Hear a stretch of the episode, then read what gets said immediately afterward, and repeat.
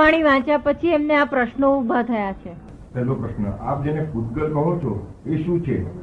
વેદાંતમાં જેને મૂળ પ્રકૃતિ માયા કહી છે, એ જ કે બીજું કઈ?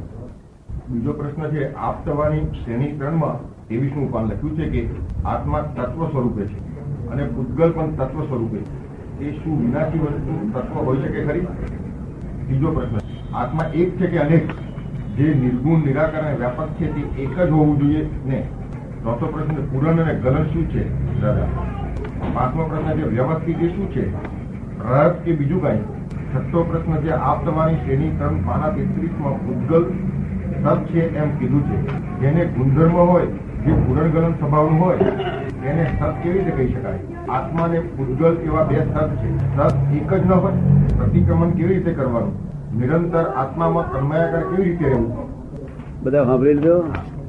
આપ જયારે પૂતગલ કહો છો, તે શું છે?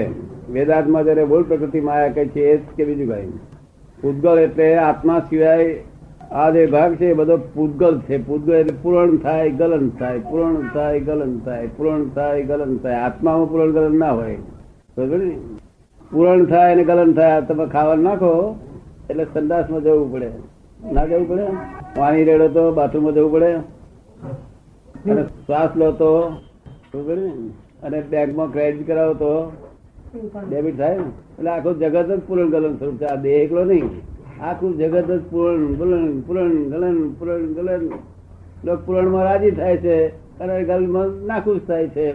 અને દુઃખના દુઃખના પૂરણમાં દુઃખના પૂરણમાં દુઃખ થાય છે. અને ગલનમાં સુખ થાય છે? પૂરણ ગલન સમજ્યા? આ પ્રકૃતિને પૂરણ કહેવામાં પણ પ્રકૃતિ એટલે સમજાશે નહીં. આ પૂરણ કર્યું સમજણ પડી જાય બધા ફોડ પડી ગયું આત્મા સિવાય બીજું કોઈ છે જ નહીં. આ પૂરણ ગલન થયા કરે છે. શું થાય છે? સમજ પડી ને અને પૂરણ ગલનમાં જ પોતાની પોતાનું સ્વરૂપ માની રહ્યો છે. આ હું છું. તો અહંકાર એ પૂરણ થાય છે ને પાછું ગલન થાય છે. પૂરણ થાય છે ને ગલન થાય છે. અપમાન કરીને ઉતરી જાય ને પાછો. અપમાન કરીએ ટિકિટ થર્મોમીટર મૂકીએ તો અહંકાર ઉતરી ગયેલો હોય ને. અપમાન કરીએ તો કે પારો ચડી ગયેલો હોય. પુરાણ ગલન પુરાણ ગલન થઈ રહ્યું છે. એ વાક્યનો કઈ ખુલાસો થયો તમે હવે બીજી વાત કરીએ આપણે. બીજું આપતવાણી શ્રેણી ત્રણમાં ત્રેવીસમું પાન લખ્યું છે કે આત્મા તત્વ સ્વરૂપે છે અને પૂતગલ પણ તત્વ સ્વરૂપ છે. તો શું વિનાશી વસ્તુ તત્વ હોઈ શકે ખરી? આ જે પૂતગલ છે ને, આ જે દેખી રૂપી પૂતગલ છે, મૂળ પૂતગલ રૂપી છે. અને આ એની અવસ્થા છે, અવસ્થા વિનાશી છે. શું થાય છે? તત્વ સ્વરૂપે વિનાશી નથી પૂતગલ એને અણુ કહેવાય છે, અણુ. આ છે આ અણુ છે ને અણુ વિભાજન કરે છે એના મૂળ સ્વરૂપે પરમાણુ સ્વરૂપે છે. કેવું છે? પરમાણુ સ્વરૂપે. એ મૂળ સ્વરૂપ છે એનું. એ અવિનાશી છે પરમાણુ. અને આ બધું ભેળા થવું ને છૂટું પડવું એ બધા વિનાશી. આપ સમજ પડ્યું ને? આ બધી અવસ્થાઓ કહેવાય છે. અને પેલું છે તે મૂળ મૂળ સ્વભાવ. અને આ અવસ્થાઓ એટલે અવસ્થા હંમેશા વિનાશી હોય. કોઈ પણ અવસ્થા ઊભી થાય એ વિનાશી હોય.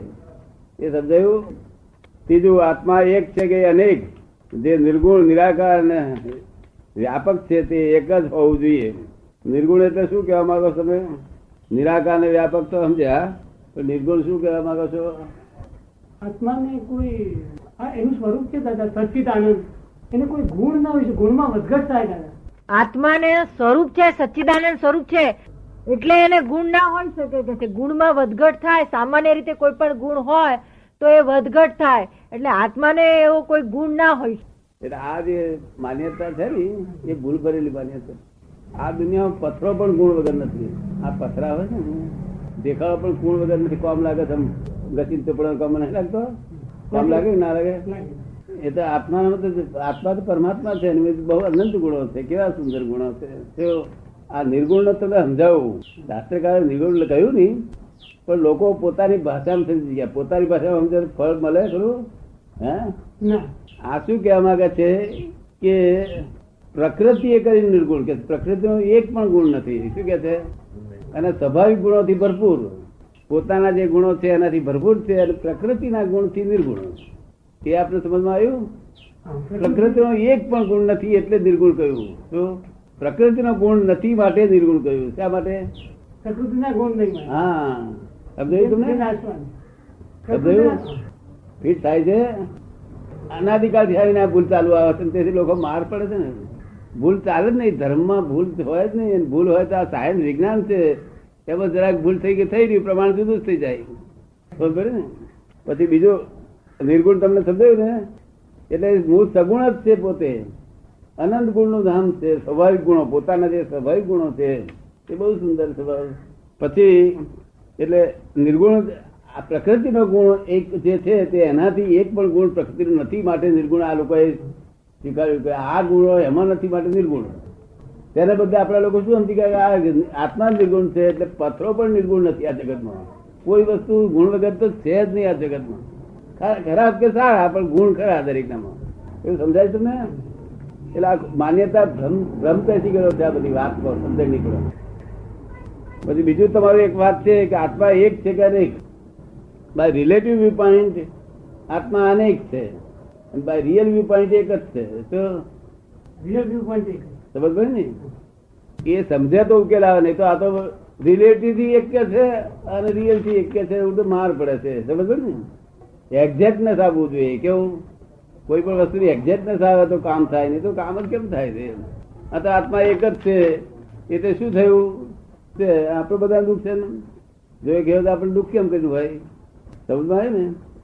આ એકને સુખ હોય ને આપણે સુખ દુઃખ હોય એવું હોય છે કે ખરું? પણ એ બધું આ બાય રિલેટિવ વ્યૂ પોઈન્ટ બધા જુદા છે રિયલ વ્યૂ પોઈન્ટ બધા એક છે. તો સમજમાં આવ્યું બરોબર? બીજા બધાને સમજમાં આવી પૂછ્યું. જય સચિદાન ચોથું તમારું. શું આમાં બધા આવી ગયું સમજમાં? હા બરાબર. કઈ વાંધો નથી ને? ચોથું પુરાણ અને ગલન શું છે મેં તમને સમજાયું કે પુરાણ ગલન થયા કે શ્વાસ લીધો એટલે પછી રે નહીં પછી કાઢવો જ પડે. પુરાણ થયો તો ગલન થયા વગર રે જ નહીં નહીં તો આપણે ખાખા કર્યું એટલે સંદાસમાં જવું જ પડે. કેટલાક બાબા આવે છે ને કે શું સંદાસ તમે ખાવ છું નહીં તો તમે મારવાના. ખાવ છું જે નિયમ છે થોડે નહીં ને. ધર્મ થયો ને પ્રકૃતિનો?